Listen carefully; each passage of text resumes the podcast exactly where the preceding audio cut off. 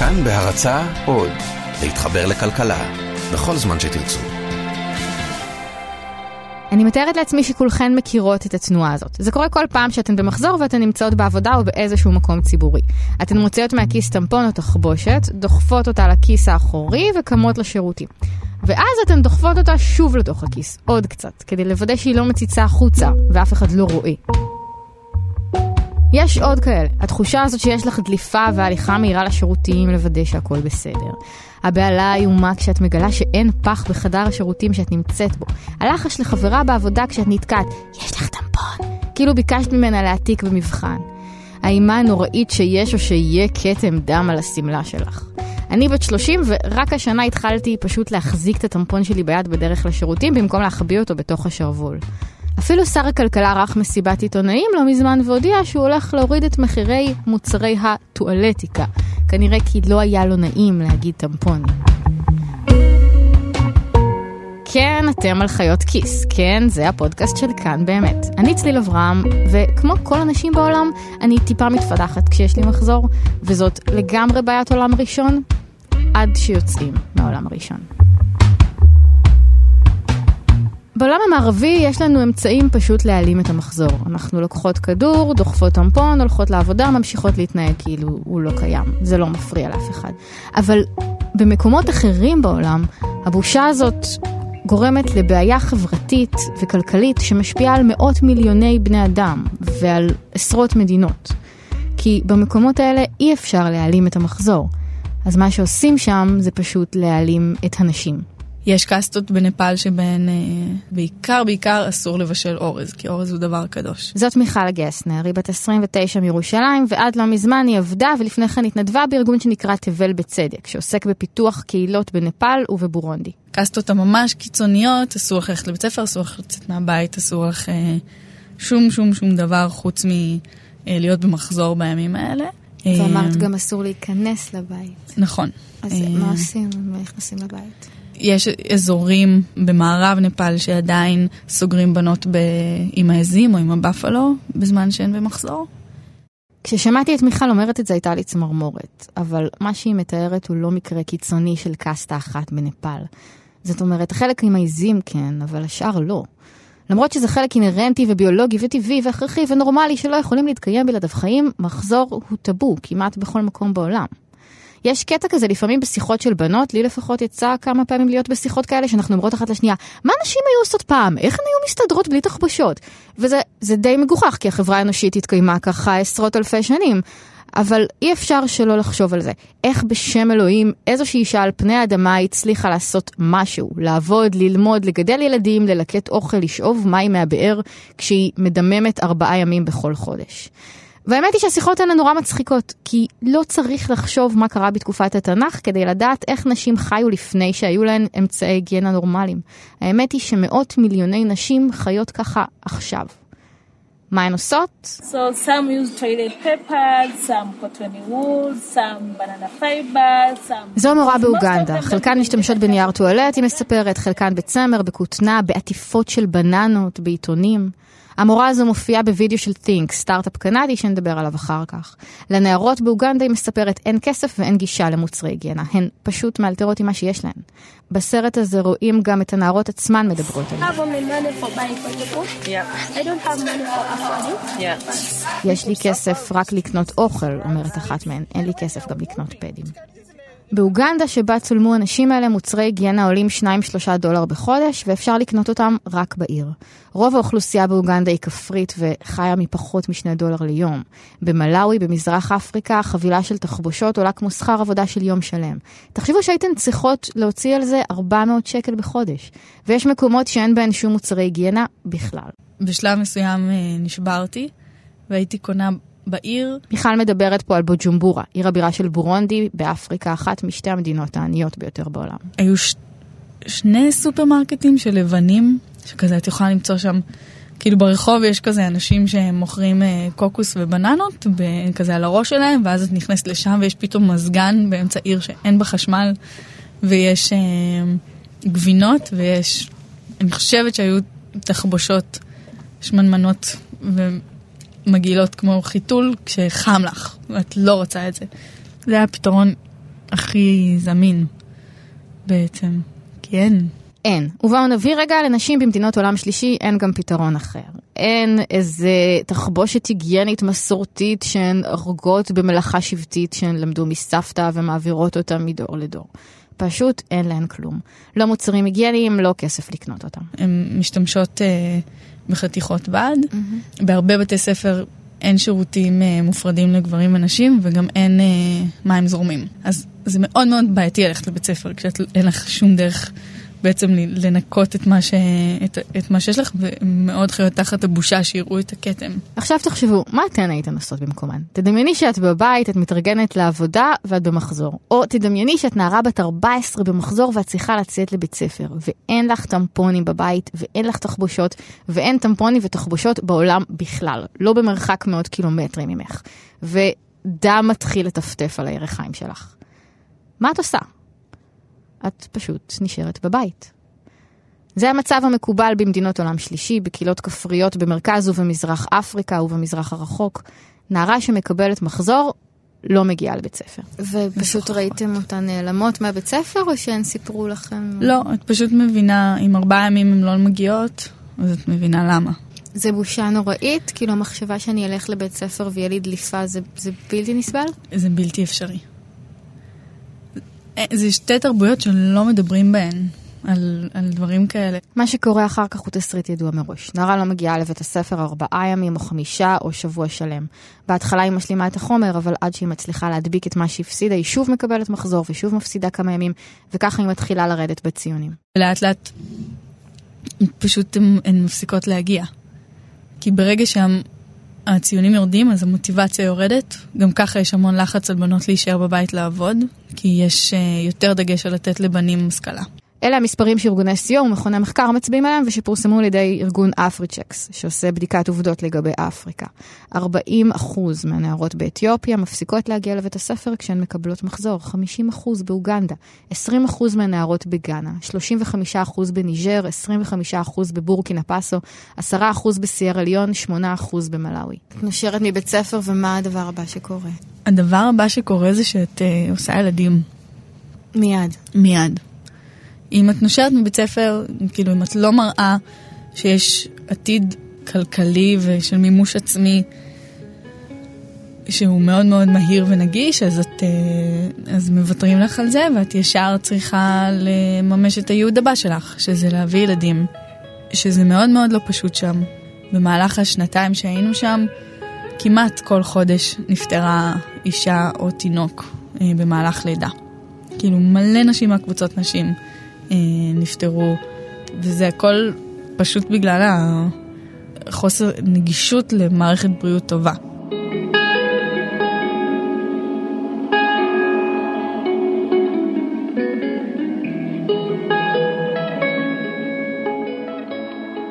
אחת הטעויות הנפוצות והידועות כשמדברים על אפריקה היא להתייחס לכל היבשת כאילו היא מדינה אחת. לעבור מאוגנדה למלאוי לבורונדי כאילו זה אותו דבר, כשמפרידים ביניהן אלפי קילומטרים והבדלים עצומים. ואנחנו בכלל התחלנו מנפאל. אז לא, זה לא אותו דבר. בורונדי היא מדינה זעירה וצפופה במזרח אפריקה, והיא אחד המקומות הכי נחשלים בעולם. היא כמעט האחרונה בכל מדד הפיתוח האנושי, הדירוג העולמי לנפש. תוחלת החיים הממוצעת בה היא 51. התמ"ג לנפש הוא $711 בשנה.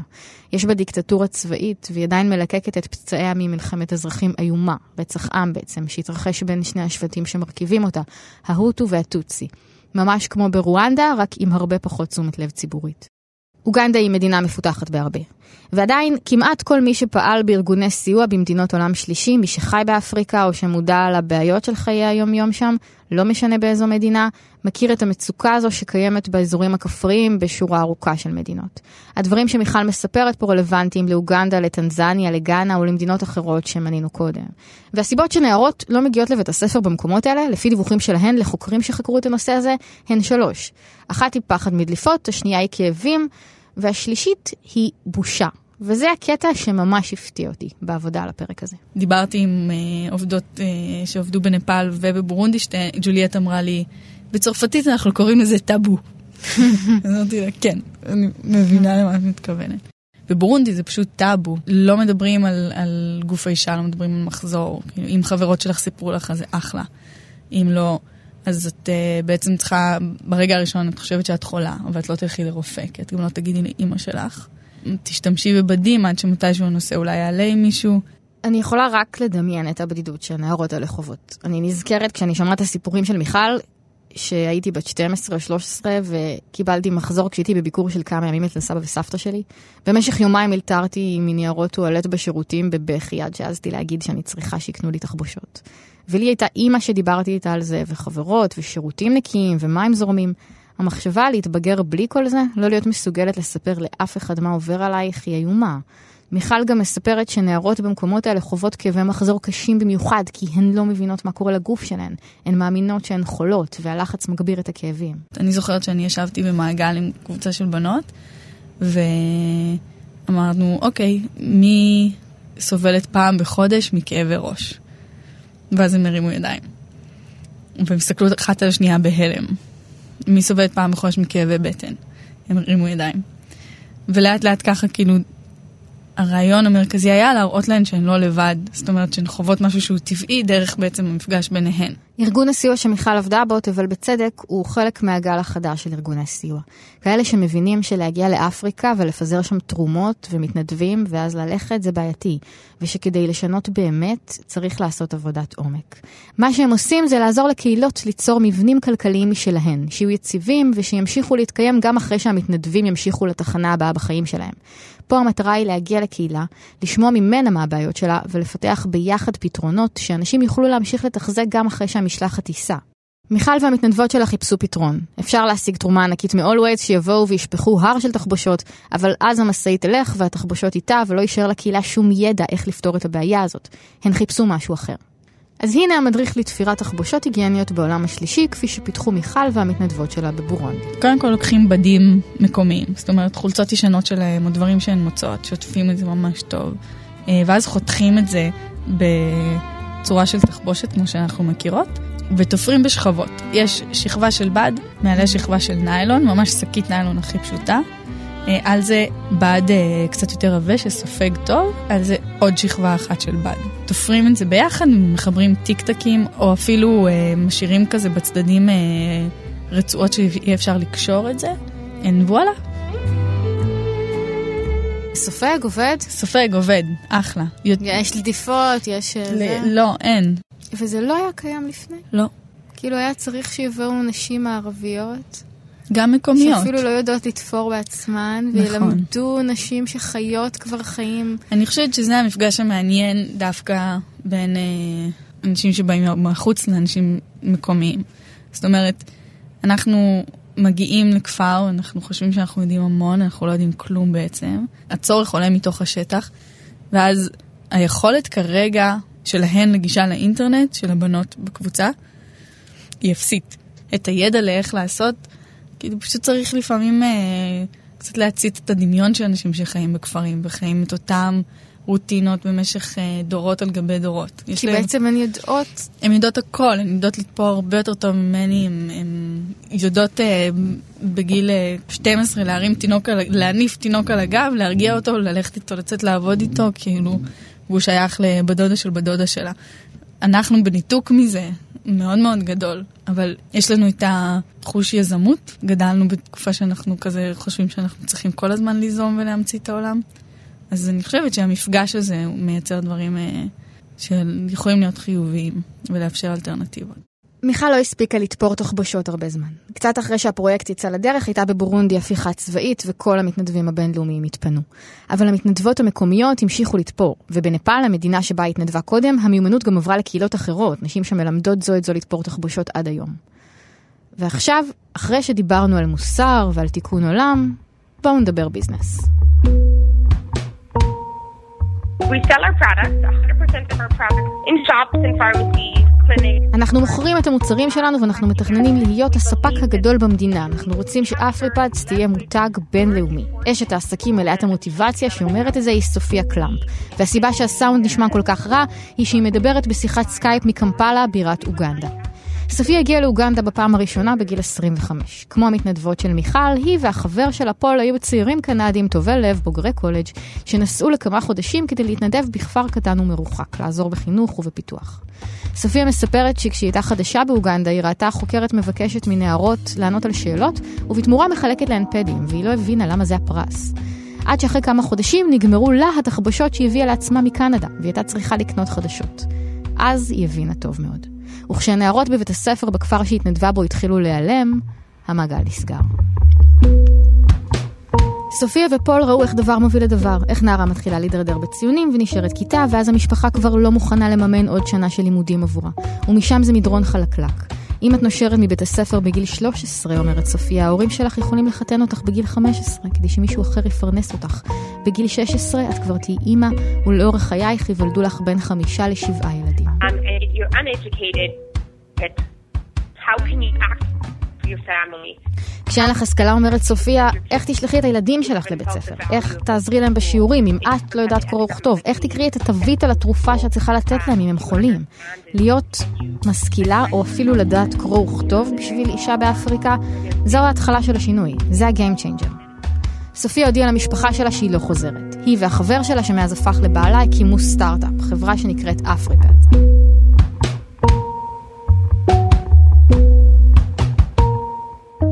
מה שאפריפלס עושה היום דומה למה שמיכל והמתנדבות שלה עשו, אבל בקנה מידה הרבה יותר גדול.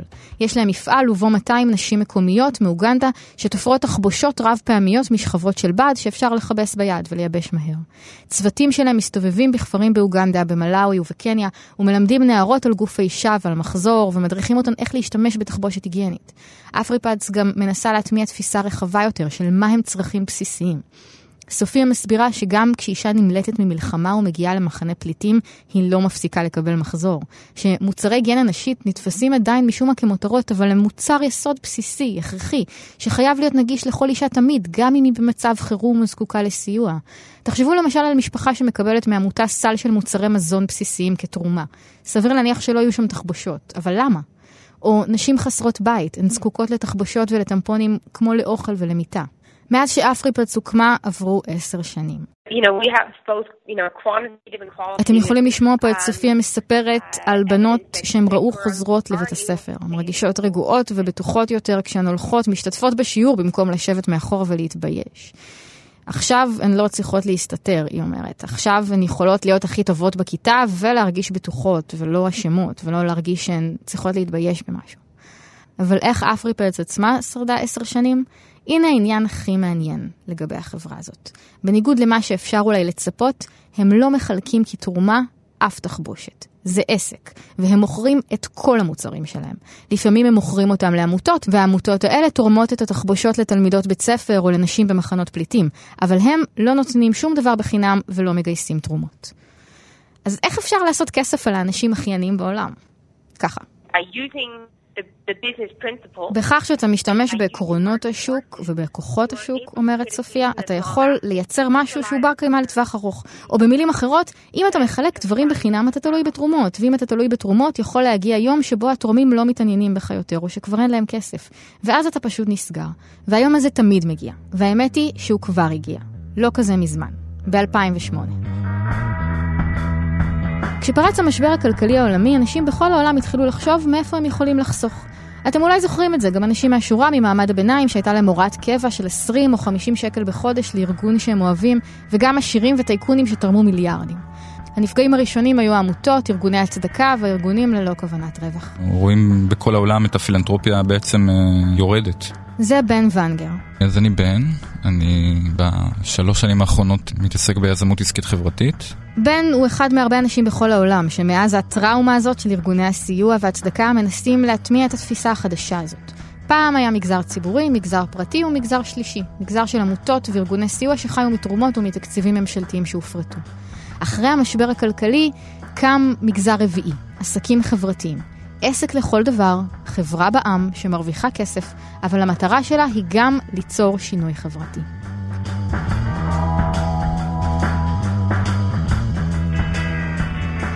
העסק החברתי הכי מפורסם בעולם, מספר בן, הוא של מוחמד יונס, הוא מי שבעצם המציא את הז'אנר. ב-2006 היו נסקים בבנגלדש בנק חברתי. הבנק הזה חילק לנשים כפריות עניות בבנגלדש הלוואות מאוד מאוד קטנות. הלוואות לכל דבר עם ריבית, פשוט עם ריבית קצת יותר נמוכה ממה שהן קיבלו בשוק. התנאי שלו היה שבהלוואות האלה היו צריכות להקים עסקים קטנים, לקחת עבודות יד שהן מכינות או אוכל שהן מבשלות, למכור אותן, להקים איזשהו משהו שיכול להניב הכנסה בת קיימה עבורן ועבור משק הבית שלהן. זו הייתה הצלחה מסחררת. 95% מהאנשים הצליחו להחזיר את ההלוואה.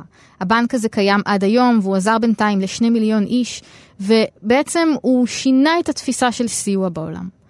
היום בן וסופיה ואנשים אחרים שמקימים עסקים חברתיים אומרים דבר פשוט. כשאתה מקים עמותה ומגייס תרומות, אתה נורא טוב ונורא צודק, אבל אתה תלוי בתורמים. ובאותה מידה, כשאתה נותן לאנשים תרומה או צדקה בלי תמורה, אתה הופך אותם תלויים בתרומה שלך. וכשלתורם לא יהיה כסף לתת לך, לא יהיו לך שירותים לתת להם, וכולכם תלכו הביתה. לעומת זאת, אם במקום לחלק תחבושות בחינם, למשל, נעסיק נשים אוגנדיות בתפירת תחבושות, ניתן להן משהו שישאר הרבה אחרי שנלך, מיומנות, כסף, חיסכון קטן, ואת הערך העצמי ותחושת הביטחון שיש לאדם שלא נעזר בצדקה, אלא מצליח לפרנס את עצמו. יותר ויותר עמותות מבינות היום שהן צריכות לפתח לעצמן זרוע כלכלית שתכניס להן כסף. כסף שהן מחליטות מה לעשות איתו, ולא מישהו אחר שמחליט שהוא רוצה לתרום לאיזשהו תחום שמעניין אותו. ככה גם נוצר מבנה עסקי חדש, כשהעמותה היא הבעלים של עסק חברתי. ואז היא יכולה למשוך ממנו את הרווחים שלו, אבל כיוון שהיא עמותה, אסור לה לחלק דיבידנדים והיא חייבת להשתמש בהם לפעילות שלה. בלונדון יש היום בורסה לעסקים חברתיים, ומשקיעים חברתיים יכולים לשים את הכסף שלהם בעסקים שמאמינים שיביאו להם תשואה, אבל גם מייצרים אימפקט חברתי וסביבתי. ובעסק חברתי מוצלח באמת מסביר בין השינוי, הוא לא יחיד, הוא בתגובת שרשרת. אם אני עכשיו עסק חברתי שנועד למצוא תעסוקה לנוער בסיכון, אז אני אמדוד את הפעילות שלי לא רק בכמה בני ובנות נוער הצלחתי לשים בעבודה כזאת או אחרת, אלא אני אבדוק גם את האימפקט שמעבר לכך. זאת אומרת, האם כתוצאה מזה שהצלחתי להכניס אותם לשוק התעסוקה, הם גם חלק מהם הצליחו ללמוד אחר כך, או לשכור דירה. זו דוגמה לאיך עסק חברתי בעצם מודד את ההצלחה שלו, שהיא לא רק באמצעות ההכנסות שהיו לי כתוצאה מזה שמכרתי שירותים חברתיים. העולם הזה של עסקים חברתיים הוא גדול ומורכב, והוא צומח מהר מאוד. האמת שהוא ראוי לפרק משלו. אבל זו נקודה טובה לחזור בה למה שקורה באפריקה, לטבל בצדק ולאפריפדס. כי הנה עוד השלכה כלכלית מעניינת של דבר פשוט כמו תחבושת היגיינית מבד. גם נערה שתופרת לעצמה תחבושת, ובזכותה לא נושרת מבית הספר ורוכשת מקצוע, וגם אישה שעובדת במפעל לתפירת תחבושות, שתיהן מרוויחות כסף. ובשני המקרים, הכסף הזה הוא כסף שהולך לנשים. גם במקרה של מוחמד יונס, כמעט כל האנשים שהבנק החברתי שלו עוזר להם, הן נשים. למה זה חשוב? גם במקומות שראיתי בנפאל, בכפרים וגם בבורונדי, הגברים או עובדים בשדה או שותים. גברים שם הם לא עוגן. כדי להבין את זה, צריך להבין את מה שנקרא The Girl Effect. The Girl Effect says that if I'm to give a woman $100 in a developing community, and I'm to give a man $100 in the same developing community, 90 of the woman's $100 will go back into her family and the community, whereas only $20 to $35 of the man will go back into his family and the community. מי שמסבירה פה את האפקט הזה ברקע זאת מיקי גראוול, גם היא יזמית מאוד מפורסמת בתחום ההיגיינה הנשית. ומה שהיא אומרת זה כזה דבר. אם אני אתן לאישה בקהילה מתפתחת $100, ואם אני אתן לגבר בקהילה מתפתחת $100, במקרה של האישה, $90 מתוך 100 יושקעו בחזרה במשפחה שלה ובקהילה שלה. במקרה של הגבר, רק $20 עד $25 יושקעו במשפחה ובקהילה שלו. אז מה יעזור לקהילה להתפתח מהר יותר? ברור שאנשים. כשמיליוני נשים לא הולכות לבית ספר כי הן במחזור, הקהילות שהן באות מהן מפסידות מיליארדים שיכולים לחלץ אותן מעוני. זאת מתמטיקה בסיסית. עכשיו תראו את תגובת השרשרת. הסטארט-אפ של מיקי גראוול, שדוברת בסרטון הזה, Thinks, הוא עסק חברתי במערב, אבל חלק מההכנסות שלו הוא מעביר לאפריפדס. הם משתמשים ברווחים שלהם כדי לפתוח עוד מפעלים ולייצר עוד תחבושות. הנשים שמשתמשות בתחבושות האלה ושמייצרות אותן מרוויחות כסף. הכסף הזה חוזר לקהילה שלהן ויכול לפתח אותה. הרבה יותר ממשאית עם תרומות או מארגז שמישהו שם ליד הבית והולך. וזה רק סטארט-אפ אחד כזה. יש עוד המון. זה שינה משהו בחוויה שלך? ביחס שלך למחזור שלך? כן, זה השפיע על איך שאני מרגישה עם הנשיות שלי באופן כללי. אני חושבת שכאן הרבה ניסיתי להשתלב בחברה גברית, כאילו בצבא וכזה. ניסיתי להיות בת שסבבה איתה. אין לי חברות בנות. כן, אין לי חברות בנות. ושם כזה הרגשתי את הכוח של כאילו מה זה להיות קבוצה של נשים שעובדות ממש קשה, שמעיפות ילדים כאילו באוויר ותוך כדי קוצרות אורז, ומה זה תמיכה שהיא נשית, גם אם זה לא כאילו שיח פתוח ורגשי על הגוף שלי ועל איך הייתה הלידה, אלא איזושהי תמיכה שהיא מאוד מאוד עמוקה.